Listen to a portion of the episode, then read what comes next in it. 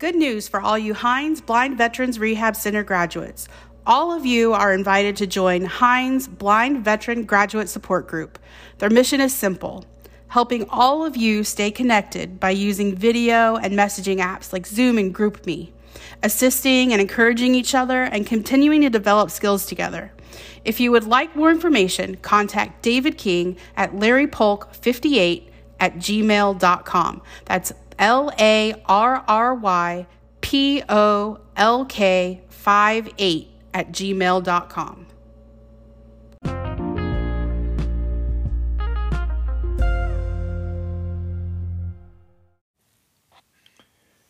All right, and welcome to the podcast today. Uh, today we have with us Bruce Henderson. Bruce, tell us a little bit about yourself. Hey, Ray. Well, first and foremost, thanks for inviting me. I'm really excited to be with you. Um, first and foremost, I'm an old man from Minnesota, uh, born and raised.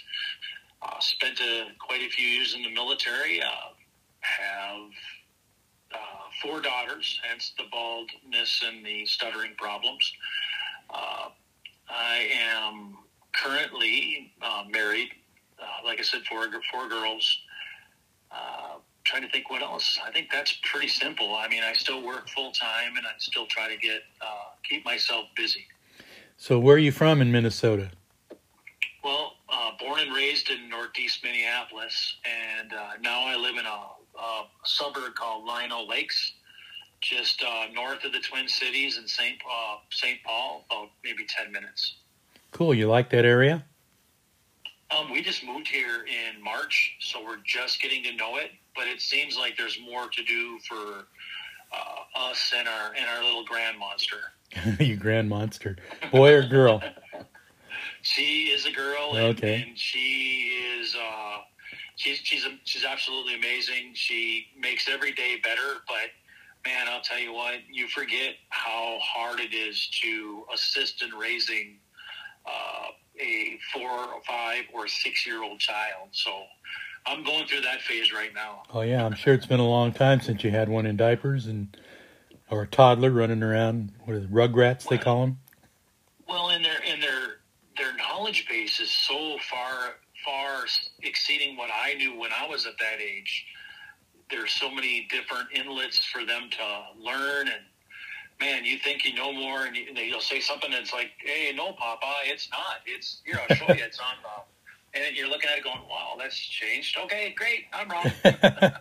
Yeah my uh my six year old granddaughter when she was four me and she could use the the tablet better than i could you know? She just she's a whiz.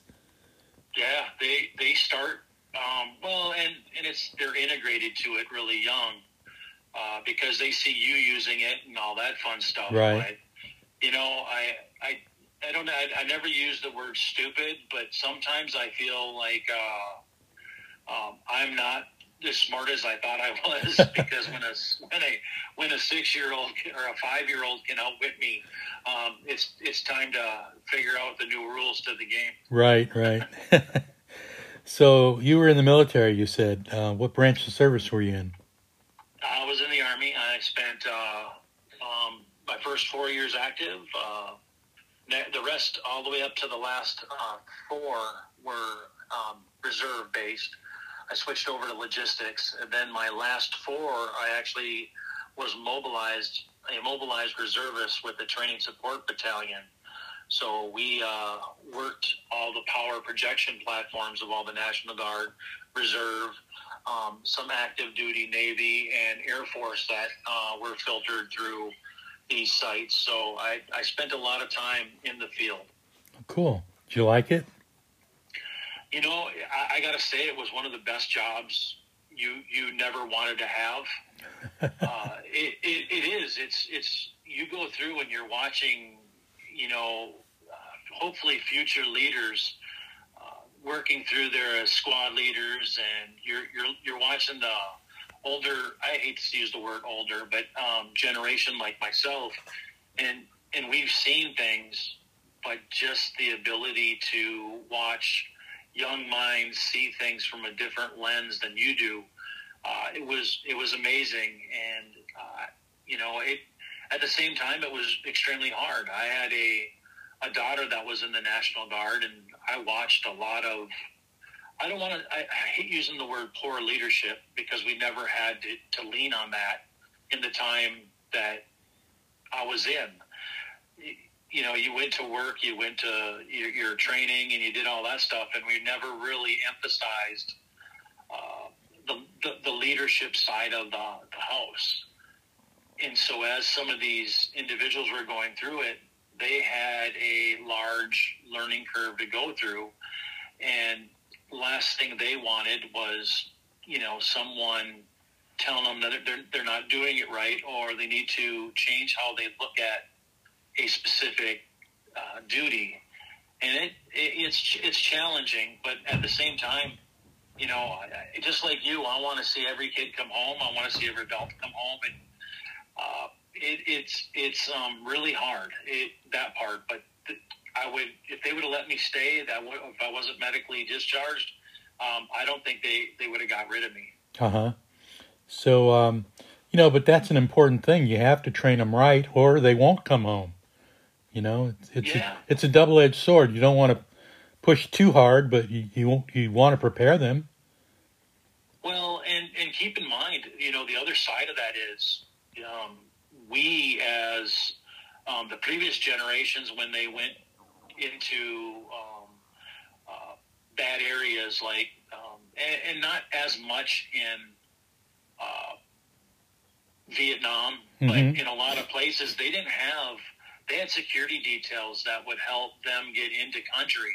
Right. Uh, the one thing we noticed we were um, not ready for, and, and it's just my opinion, we weren't ready for the uh, amount of troops that were going to end up going in. So we were we ended up short staffed. So a lot of these young kids and um, even older adults had to actually take on roles that we've never asked them before.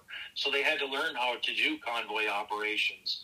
They had to learn how to uh, adapt to different situations. They had to learn to understand that, you know, when you get there and you go through training, you may hear something totally different because the one thing we, we started getting better at in our generational type stuff is um, adapting so we didn't have same rules of engagement uh, for every single troop as they came through the same exact way. Right. So it's like a learning curve as they went.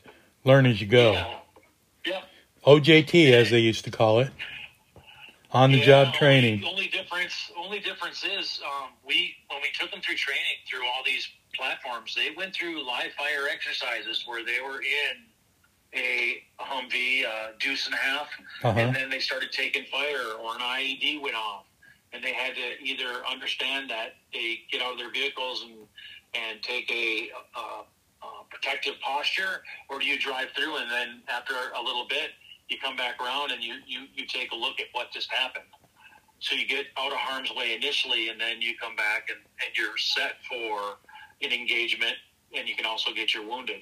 Right. So it's there was a lot of changes. They learned how to clear buildings, even as a uh, a kid that just got out of basic training. He would go to go in with the National Guard, and he's learning how to clear buildings, or he'd learn how to uh, handle uh, um, security details at a fob. Just things that had changed since we've evolved in how we do business, and it's it's interesting. We're we're training them better to go over there, but at the same time, you know, we didn't start that soon enough to uh, really prepare them for going in. So you're, you at least for me, I was always more concerned about um, when I see these young kids, just are they going to make it home? Are their leaders strong enough? Are they listening? Are they? Because I mean, think about it. You know, these kids have phones. These kids have um, all these different pieces that they can while they're going through training. If their leadership didn't take it away, it's another distraction. Right, right. And I know um, this generation today, they do rely heavily on the the phones and the social media, and uh, it's just a real big distraction for them to to try and carry on with normal life. So I can imagine, you know, going through basic training or AIT, whatever, they're going to have to have those removed to not be a distraction. Yep, Hopefully, you know, we start looking at these kind of things. But uh, like I said, I got out in 2007, and so as I've watched areas evolve, I'm sure things have changed, adapted in the in the 15 years I've been out. Well, I know it's changed since I've been out. I've been out for over 35 years, so it's been a while since I've been in. So I would say yes, it's definitely changed. Um, but it, but but some of it's good and some of it's bad. Right. Not not all change is good, but you have to adapt and you have to take a look at um, how we go about doing our, our, our jobs when we're out there and making sure that we're looking out for the best interests of these soldiers and troops as they, they go forward. And, you know, I, I, at least when I was in, I felt like if you were doing the power projection platforms to bring them in and retrain them before they go, they get to Kuwait or someplace in Afghanistan, they go through it again.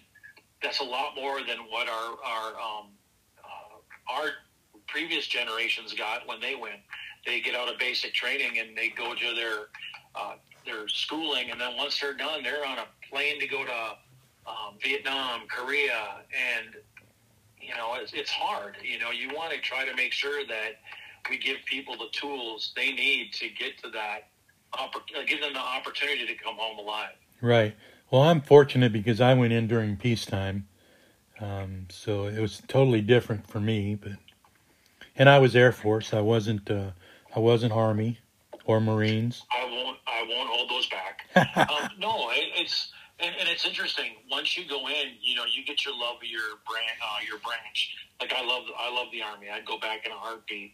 But there are thing about things about the Navy, Marines, and Air Force that, as I was fortunate to be overseas, uh, spending time on an air base in Germany, or whether I was in Pusan at a naval base. You know, there's things about each one of them that are just so uh, so different that you go, oh man, I really wish I would have done this or I would have done that. But I, I think you made that when you make that choice about what you're going to do and and the choices you're making. I, I I think most of us make the right choice about where we're going to be yeah. uh, best suited. But at the same time, I mean, it's miserable. It doesn't like sitting in Missouri in August and uh, having sweat going everywhere, and you know you're still doing, you're digging uh, foxholes, you're digging. Uh, we're, you know, just as you're going through, your there's just so many things you're doing that you go, oh wow, why did I choose this? exactly. But, I mean, it makes you who you are. Yeah, it does. So after you um, after you got out, what did you do? Um, so when I got out, I became a well. I did sales for a little while. Love Uh-huh. sales, love people, uh, and then I just needed a change. I needed to feel like I'm giving something back. So I, I went into the corrections field. So I was a correctional officer officer up in St. Cloud for about eight months before I was mobilized, and uh, so I, I did that. Now I've been out. I work for the VA now in uh, uh, VHA central office under the procurement and logistics side. And uh, man, I tell you what, I've been to about 100 and about 100 VAs, and you know, talking to all the veterans when you're in there sitting and waiting for something to happen, it just it, it just gives you that feeling of camaraderie you don't get anywhere else. Right, right. Yeah, I get that when I go to my appointments and the waiting room's full of veterans and I get to talk to them. So, Oh, I bet. so um, you say you've been all over. I mean, what's your favorite area of the country that you like the best as far as VA hospitals? Um, I, I loved Asheville, North Carolina. Absolutely gorgeous there. Oh, it is beautiful. Palo, Palo Alto, um, California is absolutely gorgeous, but it's expensive. Right. Um, but when you get in the Midwest, you know there's there's just some beautiful places on the in, in the in the in, in the central United States. I even for work, I've been to Hines for work, but I've been there for the blind rehab. So as I've gone through and seen different things, and um, it, it's the people that make it, and uh, you you know you go in, and there's a difference in VAs as you go from one VA to another. And it, it's not that they don't care as much. It's just the, the style of personality that certain areas have. Mm-hmm. And I mean, for me, I, there's nothing like someone that walks up or you in the hall and gives you a smile and says good morning, good afternoon. Because um, it, it just, when you're having a bad day, when you're hurting, when you, you're feeling, I don't want to say sometimes at your lowest, you know, seeing somebody smiling and, and making that eye contact is uh, just absolutely changes your day. And I, I think most of the places I've been to in the South, uh, I've been to Nashville, and uh, absolutely um, amazing area. So I, I think each area has really amazing uh, things to do. You just have to be willing to go outside your comfort zone and and take a look. Right, right. Um, in the South in general is usually friendlier than the North. I found, um, not just the VA, but people in general are more friendly. Well, yeah. I mean, if you had to go through winter, um, yeah, you're going to be miserable. Cause yeah. Even in the summer, you're thinking about the winter. Right. Um, so, man, it's 85 today, but man, in about six months from now, it's going to be minus 20. Right. Um, exactly. So you, those, you got, you know, but it's the glass half full or half um, is it half full or half empty? Right, um, right. You know, mentality, and I think most people, um, younger generations, I think, are more flexible and more pliable to it. But it, it's just, it is what it is. You can't control it. You can't worry about it. So just take every day as it comes, and uh, man, I'll tell you, you can't go wrong. Right. So tell us a little bit about your condition. What um, what landed you in the, the VA system for health reasons? Uh, it started back in 04. I actually um, ended up having a, a, vehicle accident, a Humvee vehicle accident. And um, once that happened, it, it just kind of set that ball rolling for um, other injuries to, uh, to, to happen. I ignored the symptoms because I wanted to push through. It's just easier just to not worry about it. You know, that old generation of, well, we don't really go on sick call. So, um, you, you don't worry about that kind of stuff. Right. And as as as I rolled through, the a back became a bigger problem. I ended up having to have uh, two fusions done before 08. and uh, you know, and things were just you know physically for me, strength wise, was going downhill. I, I, I started losing strength in my left leg, where it would just randomly give out, and I would fall, um, creating other joyful situations like uh, I've, I've uh, broke a bone in my wrist. I've fractured my um, uh, uh, L rib on my elbow. Uh, hit my head so many dang times I I, I can't count.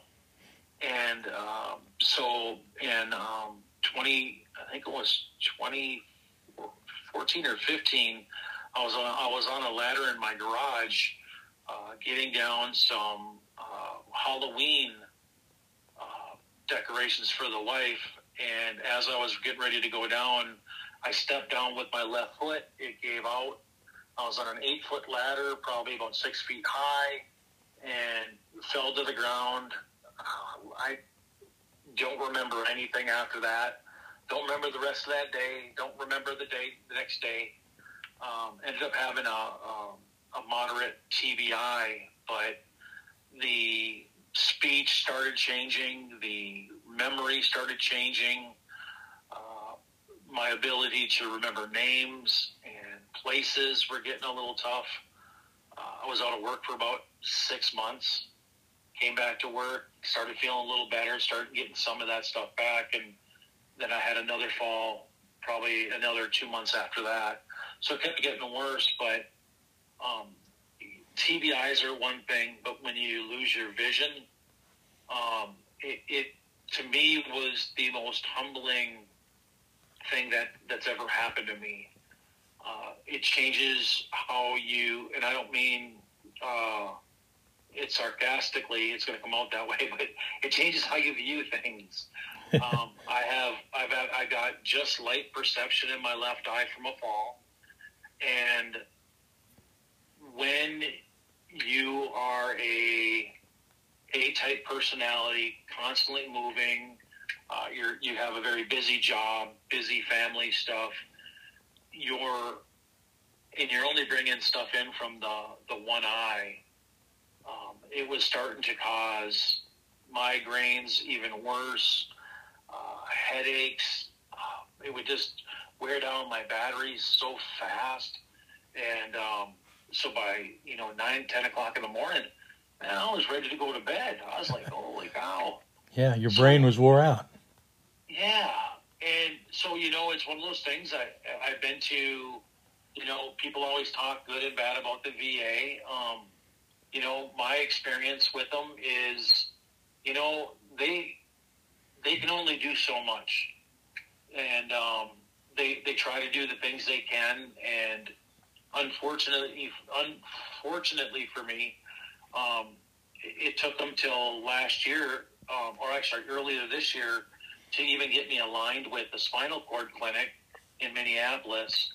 And it's been two years since I lost vision, but it, it took me a year to understand what the VIS role in the VA was. So it, uh, you know, you get frustrated, you feel like it's challenging, you want to get angry, but you know, part of it is us too, knowing the right questions to ask, and um, what what I hate saying it this way, but what cages to rattle.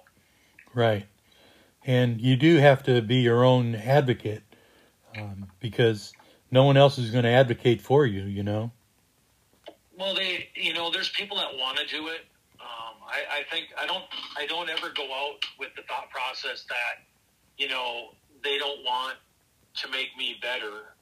I, it, being part of the VA and going to all these different sites and then sitting in a VA waiting for appointments and you know our our doctors and our VAs are so stretched. You know, they're seeing eight, nine, ten people a day and in that nine, ten people a day, they also got to do the notes. So for me, the, the one part that I think really suffers is the um, when they go put no- notes in the computer. Uh-huh. I don't think they're I don't think they're as detailed as they should be. So when you go and say, um, you know, eh, from a veteran's perspective, if you're going to go and say, you know, this issue is secondary to this, and if the VA goes into the notes, if that doctor didn't make those notations, it it harms the veteran or it slows down the veteran from getting those um, disability ratings that, that they need. So it, it it's not the doc. It's not just a doctor issue. It's not just a VA issue. Right. It's just time. There's only so much time in the day, and you can't. I mean, how many rooms do you have? How many doctors can you have in there? I mean, there's a lot of veterans seeking service, a lot more than they have in. Uh, probably the, as far as I know, it's probably the most since it's establishment. Right. So that's a good thing, but it also creates a uh, vacuum effect of, oh, now we got all these these people coming in. Where we put them? So right. It's a it's a learning process for both. Right. Right. But it is getting better, I'm sure, and than what it used to be. Oh, I think so. I I mean, think about how much how quick you have access to your records, how fast, you know, when you go into um, going to go into urgent care, or even more importantly, if you got to go to urgent care and you're 60 miles out, and you can now make a phone call to go to an urgent care by your house. Right. I mean, there. If you look at all the stuff that goes on and how it works and how it operates, um, we've come a long ways. But I mean, we still have a long ways to go. But I think the more that we can bring town halls together with the with the directors of the hospitals and have really um, quantitative, qualitative, sorry, um, conversations, uh, I, I, think it, it, it, just opens up doors. I, I mean, I was shocked. And I don't know about you, but I was shocked to know that they had actual blind rehab centers in the VA. I, I bet you go see the the op- ophthalmologist lady, and you just go do your thing, and man, great, you're done. But uh, Dr. Lloyd in St. Cloud, Minnesota, she's absolutely amazing. She's like, hey, whoa, whoa, whoa, you need to go see the VIS, but we need to try to see if we can get you into Hines. And I'm like, what's Hines?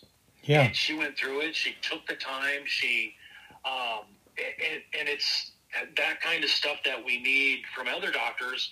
But, you know, I mean, I just don't know if there's time in the day for some of these doctors to be able to do a lot of that stuff. So I, I don't complain about that. But, you know, my wife is my, my VA caregiver. So she goes to all my appointments, and I hate to say it, um, she will ask the question. She will drive that nail into the board, and she will make sure that if there's a question if it doesn't get answered, and she has another meeting with you in two weeks or a month, she's going to ask it again. So it, it's nice to have not only yourself because we're we're we're responsible for us, but it's hard some days when that the TBI gets hard and the um, vision issues are starting to wear on you, and you know you, your body and your mind can only take so much. So you, you you rely on the people that are around you. And I know I've had previous conversations with you, but I, I I have nothing but respect and admiration for my wife for all she's gone through with all the stuff I've gone through. Right. I think they're the ones that deserve a medal. Oh heck yeah! Uh, and it's not just them, but they go in like my. I'll, I'll give you a great example. I had to go the VA up in St. Cloud before I was supposed to have surgery on my my neck. Sent me to Minneapolis to go have some tests drawn for diabetes, and it's like okay, great. So we checked in early. Um, a nurse came in, and this nurse didn't take time to read any of my records. Uh, came in there saying, "Okay, we're going to start giving you insulin for diabetes," and I'm like, "Whoa, whoa, whoa, whoa, whoa, whoa. I, I, I, I, no, no, no, no, no, that's not why I'm here." And and then she had ended up having a, a very harsh conversation with my wife. My wife actually left the room. She was so frustrated. Um, and so when she left, my wife came back in, and you know she still got the smoke coming out of her ears. and her and I had a conversation, and we're like, "Okay, great, yeah." Um, but after my wife left, about an hour later, that same doctor came up, and she's like, "Oh my my my God, is your wife still here? I want to apologize." And I'm like, "No, she's already left." Well, you make sure you apologize. I go, "For what?" She went through all my records. She left there just to go down to her office and start looking through my records and said, Mr. Henderson, why aren't you in the spinal cord clinic? Why aren't you having this done? Why aren't, and I'm like, my wife's been asking that question. Nobody would answer it. She goes, well, um, you know, I'm gonna, I'm gonna, I'm gonna have to eat some humble pie, but I'm gonna give her a call, and I'm gonna tell her some of the things she needs to uh, push towards a directive to make this better for you and for her. Right. And it, you know, it's, it's. I hate to say it. It's, yeah. My wife was frustrated and she was mad, and she left there mad. Um, but knowing that that that anger actually attributed to a positive, how do you not feel good about the way you handled it? And it's hard. Um, I hate to say it, we're all prideful and we don't like being told we're wrong. Right. But for a person in that level to say, oh man, they're wrong, I'm not even going to spend time, I could have understood that too. But for her to go back and do that, it tells me, like we were saying, it's just one more level that the VA is taking is showing people like me that I have no problem with getting my care at the VA. I love Right. getting my care at the VA. Well, they are good doctors, and uh, it's just they're overwhelmed, like you said. There's too much on their plate. Well, and and and to be fair, you know, yeah, that's true, but you know, unlike other hospitals, they can't go out and strike. They can't go and do this. They can't go and do this. Right. Um, and so, you know, and maybe they can. Maybe I'm wrong. I, I've been wrong before, but I, I don't think they're in the position where they can strike. No, Um, they're a government employee. They can't strike. Well, I think government. I mean, you hear about AF, uh, AGFE or uh, AF, AFGE. The, they're a lot. Uh, they do a lot of the negotiations with uh, So I don't know if government employees can can protest or uh, uh, do that kind of stuff. But if if they can, great. If they can't, but you know these these doctors and, and nurses. I mean, man, I, I I've been in rooms where an individual was acting up, and and you watch these nurses not blow their stack. Oh my gosh, I want to yank that individual out of his bed and go, dude, man. Right. This, this is somebody here to help you, and you know, and we're all we all get that way. We all have bad days. We all have those moments where we feel like we need to lash out. So it's easy for me to sit here and go, God, everything is great. But for me, I honestly, you know, I love where I'm at as far as getting my care in the VA right now. Well, that brings up a good uh, transition. I want to ask you: Have you ever been to the point where you were actually feeling depressed over your your condition, your blindness? Well, not only my blindness, but everything. Uh-huh. You know, before, and we talked a little bit about Hines, and I'm sure we'll get more into it. But before I went to Hines, I was at my lowest point ever. I I didn't go outside. Um, I slept a lot. I was always on edge. I always wanted to just tell people, you know, go away. I don't have time for you. Leave me alone. Um, right. Yeah, and even and and I knew it was a problem when it dealt with my grand monster. And I, it's my granddaughter, but I call her my grand monster. She's amazing. She's the best thing in besides my wife that's probably ever happened to me and my kids. If I don't say that, they'll get mad. but but at the right time, at the right place, because my kids, man, totally different. They had to grow up. They had to go through that stuff. I was gone a lot, and when I was home, man, my work, I I, I just didn't have the time of day to. I, I missed out on a lot, so I'm forcing myself to be more involved this time, so I don't grow them up, I guess. But um, it, it, but I knew that there was a problem when I, I, I didn't want to go outside with her. And I didn't want to go push her on the swing. I didn't want to pull her in the wagon. Uh-huh. I didn't want to push her in her in her in her uh, stroller. I, I was in a really bad a really bad place, and uh, it it really wasn't until um, I went to Hines that I started realizing that I'm not alone. And and I don't mean I'm the only one going through this stuff, but I'm not alone in people that have the same conditions I have, and and that they're going through the same things, that they're fighting it, and that you know you can look at perspective or your your perspective and say, why me? I don't understand what I did so bad in my life to have this happen to me, and um, so you you go through those moments, and uh, by the grace of God and my family, you know, I go through it still, but once a week, I'll have a bad day. Um, but I live in pain 24 7, 365.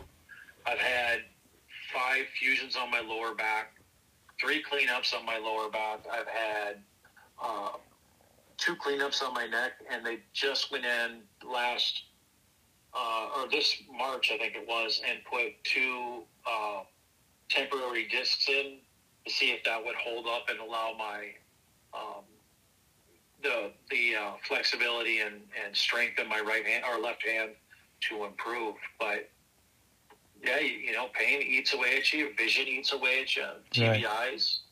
So yeah, it's it's miserable. You your life changes. It changes. It's a, it's a life changer for our listeners out there, uh, explain what a TBI is?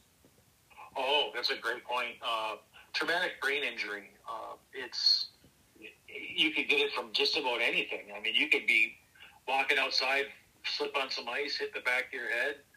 Uh, you could be in a car accident. You could have an IED go off next to you. You could have um, a, a, rollover accident. Um, for me, it's it, it all started with the ladder, and it's it's um, the the hard part about them are no matter how or what you do, you can kind of get to a certain level, and you can work your your magic. but you have to take care of yourself and protect that noggin. And to be fair, it's not the VA's fault.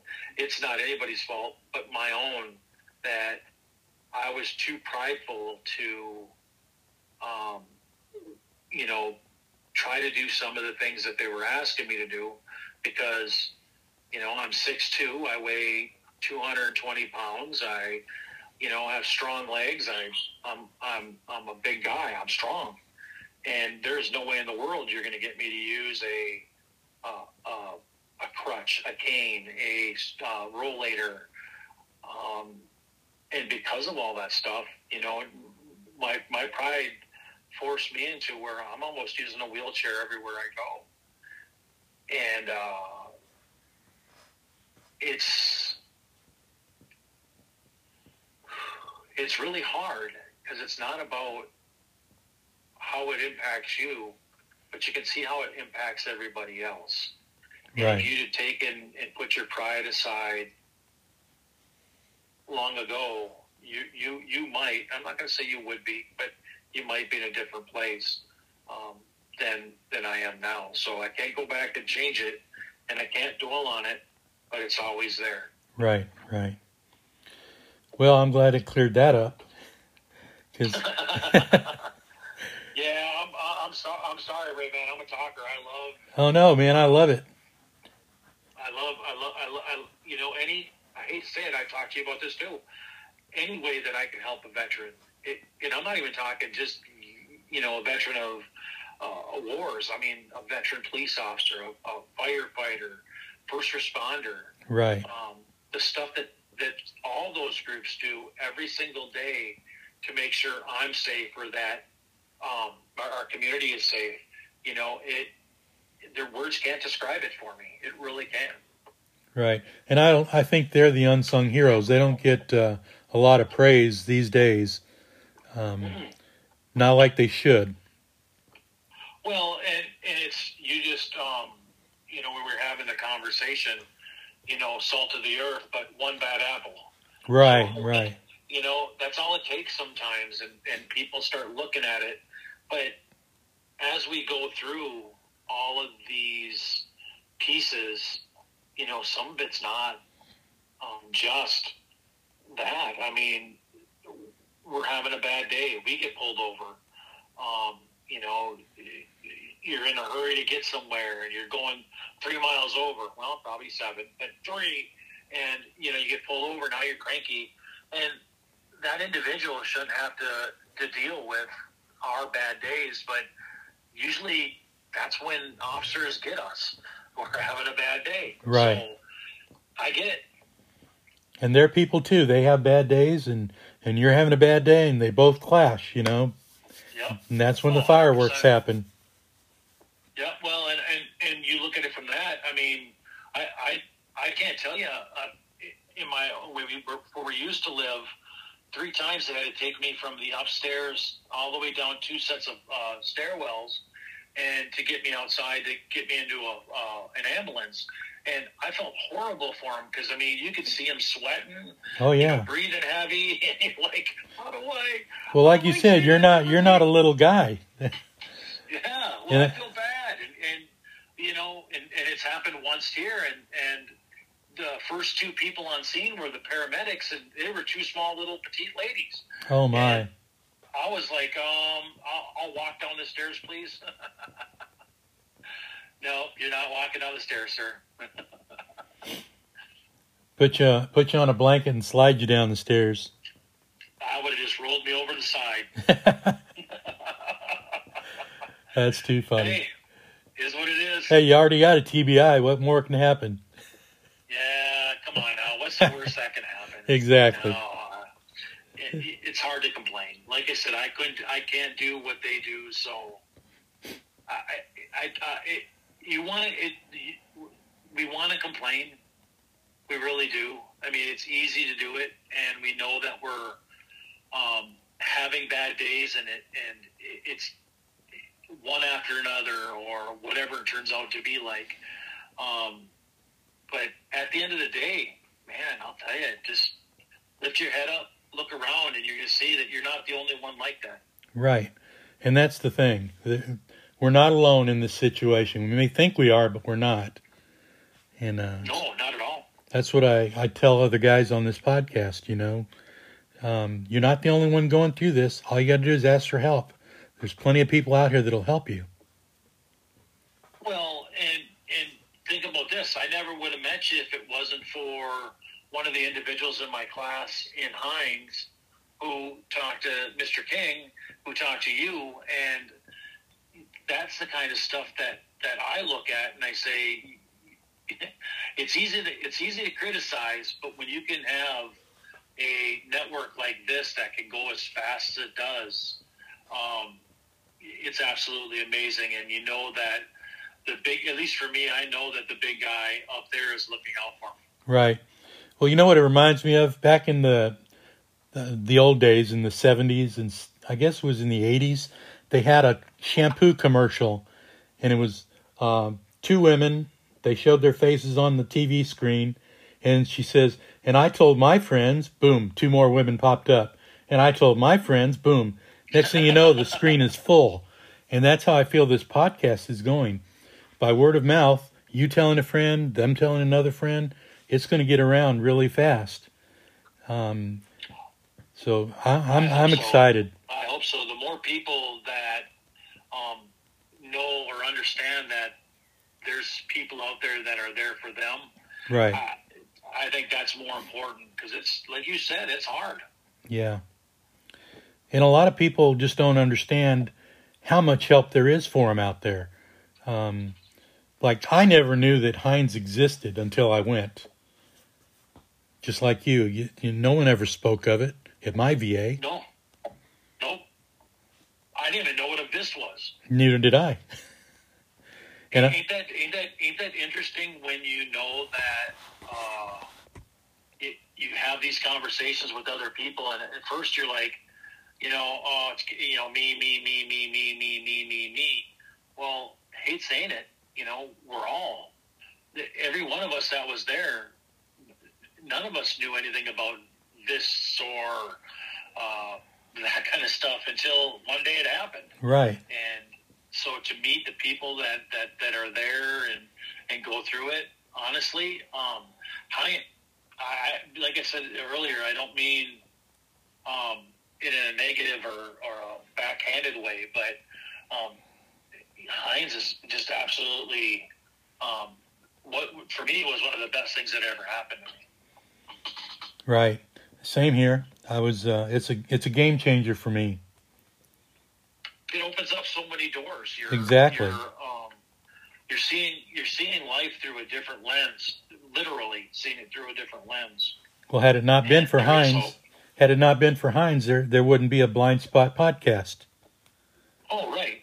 Oh, and exactly. And you know, when you're there, you start talking to people and I don't want to say that are like me because I don't want to insult anybody that thinks, you know, when I was there, going, "Oh, I don't want to be like you," um, but but it's true. You you really understand the importance and the value of of who these individuals are, and you know, they're they're from all over the place. Right. Georgia, Missouri, uh, South Dakota. I mean, even one from Illinois. Imagine that. Yeah, I um, that's what inspired me. You know, was uh, I I wanted to give back and I wanted to do something for these veterans that have no one. I mean, I was with a, a few people that had no one at home. You know, they were there on their own, and um, they had no one waiting for them back home. And I thought, man, if I could just reach out and help them. And so I figured, yeah. what can I do to do that? And since I had experience making websites in the past, I thought, well, I know how to do some of this stuff and I've been listening to podcasts a lot, and I thought, let me just start one. So that's what I did, and it's it's starting to evolve. I mean, as far as the interview techniques that I'm using now are, I think, far superior than what I started doing. Um, it was pretty much cut and dry, and uh, now it's more conversational. I think. So I'm I'm I'm well, I'm learning, and and the veterans are learning. That's the main thing.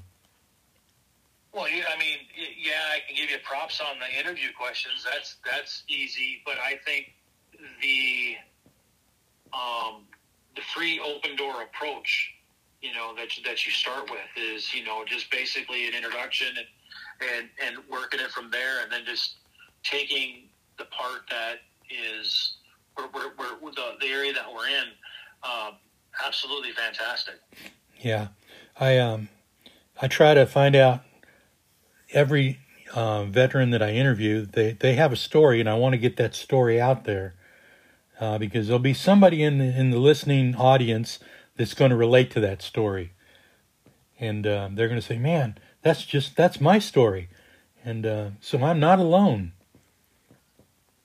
No, I hope I, I hope people don't you know that that are out there aren't aren't feeling that way, and that's hard because you know you, when you're in it, it really is hard. Right. Um, because you feel like you're the only one. You're swimming upstream. You're running uphill. You're going to school both ways, and it's snowing. Um, exactly. And so, I, man, this is a huge, in my opinion, a, a very huge step, and I, I really hope that more and more people um, hear it and, and understand there are there are places for them, and and you, you know, don't be afraid to reach out. You can reach out to me if you want. Right. I'm, I'm 100 percent good with that. Right. That's why I tell everybody you can you can contact me here at the Blind Spot, um, and uh, I will I will definitely get you the help you need, or send you to someone that you need to talk to. Well. Oh man, huge! Thank you. Yeah. So anyway, um, let's get back to your story. Um, now that you've gone through Hines, um, what do you plan on looking forward to in your future? You know, going to Hines opened up my thought on, you know, they that there are no limitations. The only limitations you have, realistically, is in your your own mind. And so for me, I'm looking at what does my next journey look like? Right. Um, where, where do I want to and I, I'm not sure how much longer my vision will last. It could be two years, five years, go go away tomorrow. So, you know, the the one thing that after having the conversation with, um, having the conversation with the people in Hines and my wife, you know, I want to get out and do the things my wife wanted to do last year, the year before, and and go and challenge myself to, you know, um, start a business, um, put my head down and, and, and figure out what happiness looks like for me. Not just today, not just tomorrow, but for the next 10 years. Right. So, and, and Hines has opened that door for me. I mean, we were talking when we started, you know, that iPad. Um, man, I'll tell you, I've been doing a lot of stuff, uh, research on that iPad that, that, that I wasn't doing before because I didn't want to sit at a computer. Um, so they they've opened doors to I hate to say it, the simple things that I just chose not to do. Um, but they showed me how simple it was and how how easy and simple I could make it if I just put forth the effort. So I don't know. Maybe next year we'll have a call and we'll talk about my new business that I started up. Uh, I don't know. Maybe I'll be maybe become a, a, a flight instructor. Who knows? well, that's pretty uh, pretty big um, challenge right there. Yeah, especially since I can't see there. you know, I think one of the things that's the hardest conversation I had when I was in Hines was everybody there had to surrender their driver's license. Yep. I haven't done it yet. I haven't uh oh. I I don't have yeah, and it's hard. Not in in end of this month.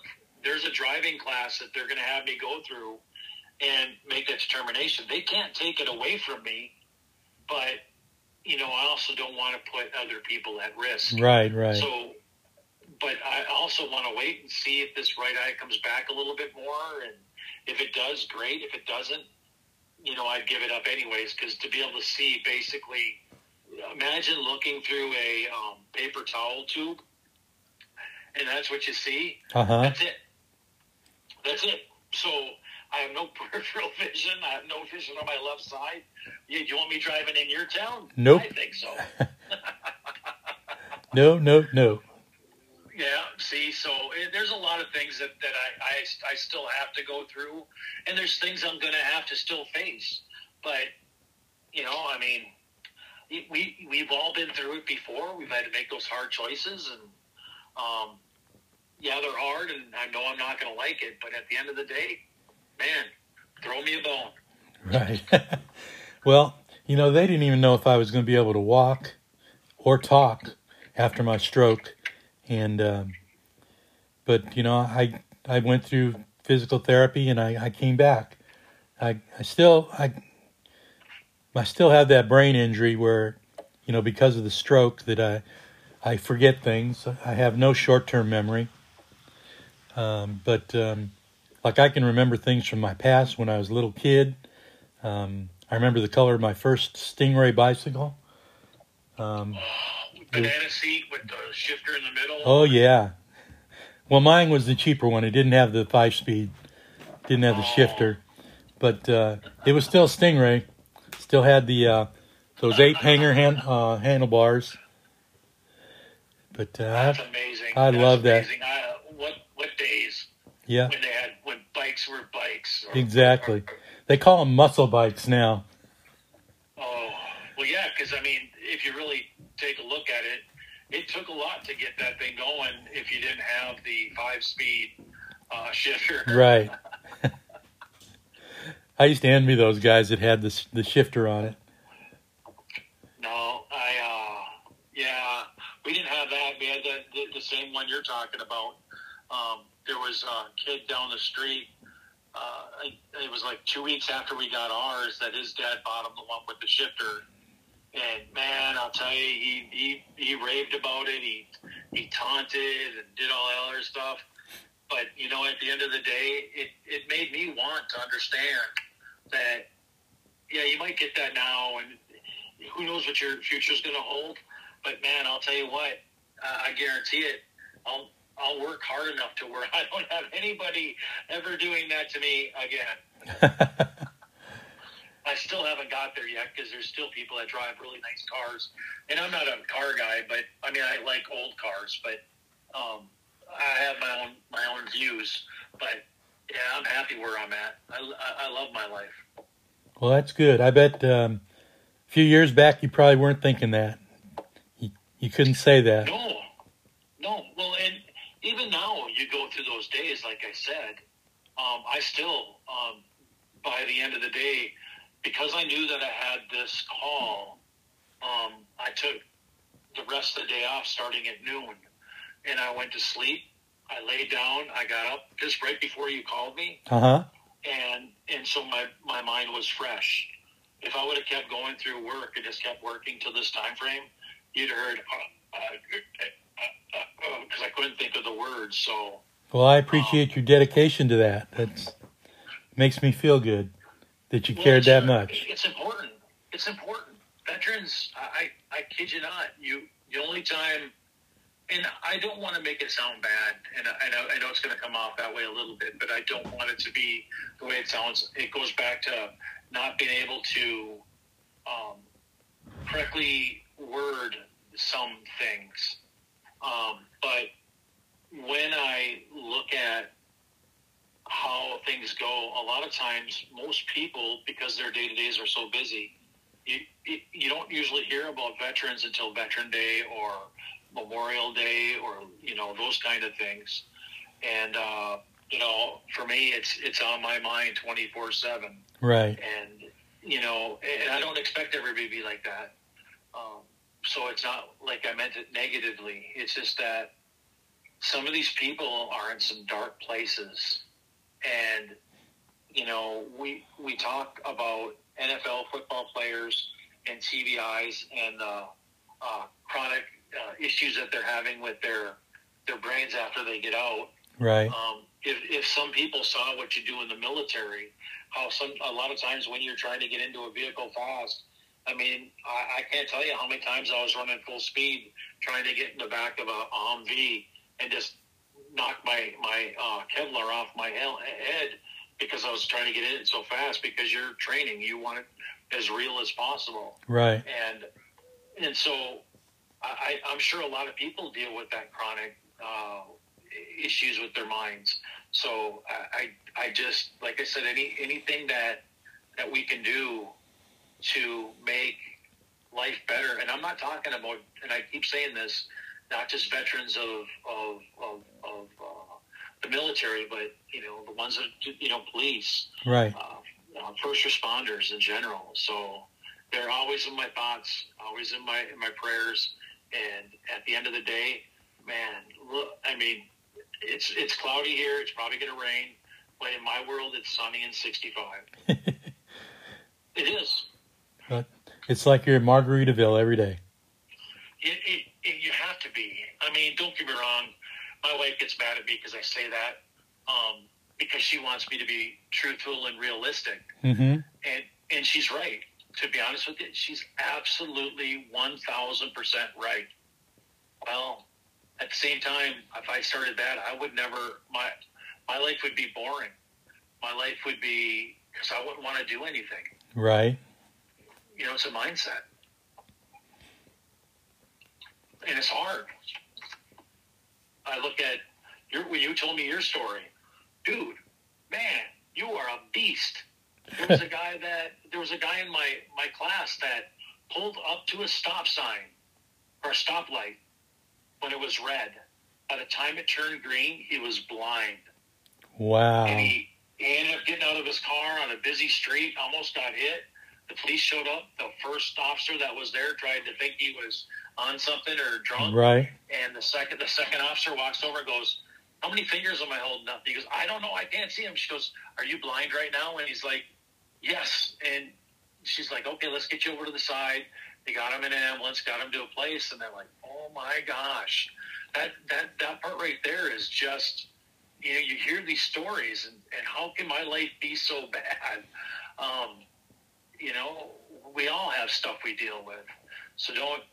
It's easy. We're going to go through those moments, but at the end of the day, I'm not going to let. I'm not going to let my issues dictate my days. Right. At least I'm going to try not to.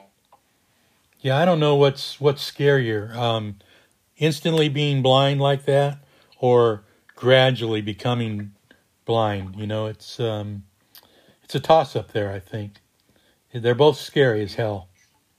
Yeah, but you know, when I look at it, um, you it's kind of like I, I get a chance to still be able to see things, and I can say, look, um, if this is going to be my last sunset you know, I'm really going to enjoy it. If it's going to be my last, whatever it is, I'm going to enjoy it.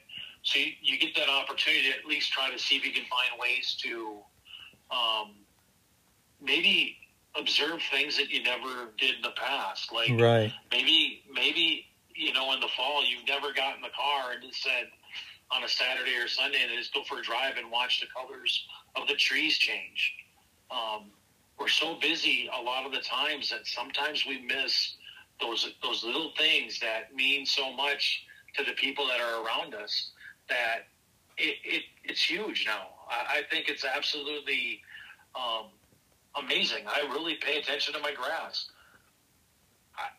It, it's it's something I've always thought was nice, but man, now I'm looking for weeds out there. Going, oh, there's a little weed. Or, um, but it's it's it's a different type of thought process. Right. If I was to lose it, if I was to lose it, and not have the opportunity to kind of absorb some of that stuff, man, I don't know. I just don't know. I I, I think it, it's kind of a catch twenty two.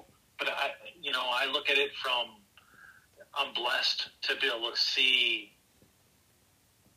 You know, like I said, another another sunset. I get. I'm blessed to be able to see my wife's face um, my kid's faces, my grandmonster's face, um, all these things that people take for granted because you don't think about it.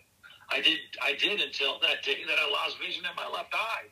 Um, the thought of what happens if it goes out of my right, and then all of a sudden something else happens, and here we go.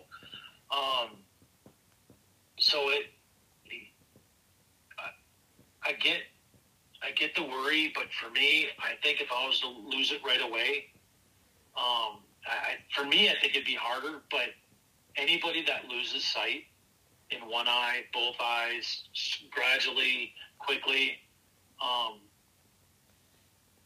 you know, for me, I everybody always asked. You always joked about it when you were younger. Would you rather lose your sight or hearing if you had to lose one? And you know, I, I never knew that answer to that question. And maybe if I'd have lost hearing, I'd say it differently. But right, your sight. It's for me. It's my sight. Same here. I I, I feel I can get by not hearing anything because I'm almost there now. oh, jeez. No, oh, thank you. Well, I think that might be nice too, but I think you know my wife could learn sign sign language so she could still yell it. Just make bigger gestures. yeah, one way or another, she got to. So go ahead, Bruce. Tell me, uh, what do you think your your life looks like going forward from today? You know, uh, easy easy answer. Um, I, I just want to enjoy every single day as it comes. You, I can't worry about what I can't control. I have to focus on the positive, get away from all the negatives. But more importantly, I, I want to do those things with my wife that um, she wants to do. Um, let her enjoy. She, she puts up with so much of what I'm dealing with. Uh, the more I can do for her, the better off I think. Uh, it's going to make her happy. It's going to make me happy, and I'm going to see uh, life through a totally different lens. Cool. Um, so, what's on your bucket list, the two of you? Well, we, we were supposed to, a couple years back, we were supposed to go to Hawaii for our, I think it was our 20th, 25th wedding anniversary. And my wife um, asked my daughters if they would rather do that or go to Disney. Um, you can but imagine where that conversation went. Um, we ended up going to Disney. Right. Um, but that's that, that was okay anyways because I understand. You know, my wife is all about her family, so sure. I, would still like to go back to Hawaii. I'd still like to go do those those uh, crazy things that we were going to do, like go look at all the waterfalls uh, and, and stuff like that. My my bucket list one is I'd like to go back to uh, Germany.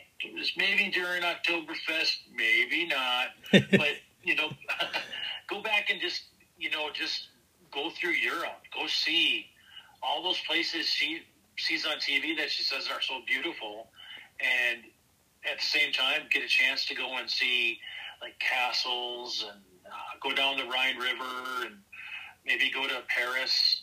I know that the one thing that's on our bucket list is the Colosseum, so maybe you know we have to go to Venice and and get on a gondola ride. Uh, you know, at the end of the day, it'll be whatever um, it, it, my goal is to let her do whatever she wants to do. Right. She earned it. Yeah, well, I mean, it's not only that she's earned it, but, um, you know, one of the conversations I had with her a long time ago was once all the kids are grown, once we move on, once we have all this stuff going this way, this way, this way, you know, she gets to choose where we, we live next. And, uh, so she made the decision that she wants to live by the ocean. So we'll do that down the road, but she still wants everything to do with with with the girls and my granddaughter, and so if, if it makes her happy, it makes me happy.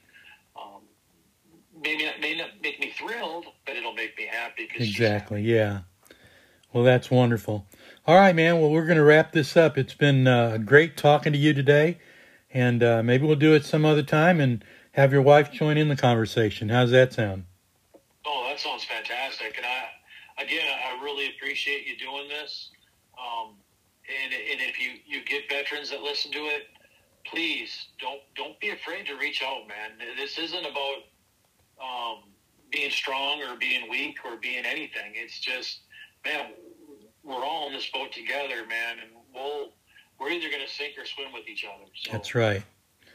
Thank you for doing this, and and uh, I hope you have a tremendous rest of the day. And I look forward to it if we can do it again. All right, Bruce. Well, thanks a lot. Um, I'm just going to do a little bit of commercial here for the for the podcast and the channel. So hang in there, and I'll talk to you in a minute. All right, folks. That's our episode for today, and I hope you enjoyed it. If you did, hit that like button, hit the share button, and hit most importantly hit the follow button.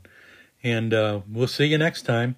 Oh, and if you want to email me uh, with suggestions for interviews, or if you know someone that wants to be interviewed, you can email me at the blind spot at no the blind spot 280 298 geez let me start over. The blind spot 298 at gmail.com the blind spot 298 at gmail.com all right this is ray morales telling y'all thank you and have a great day. Bye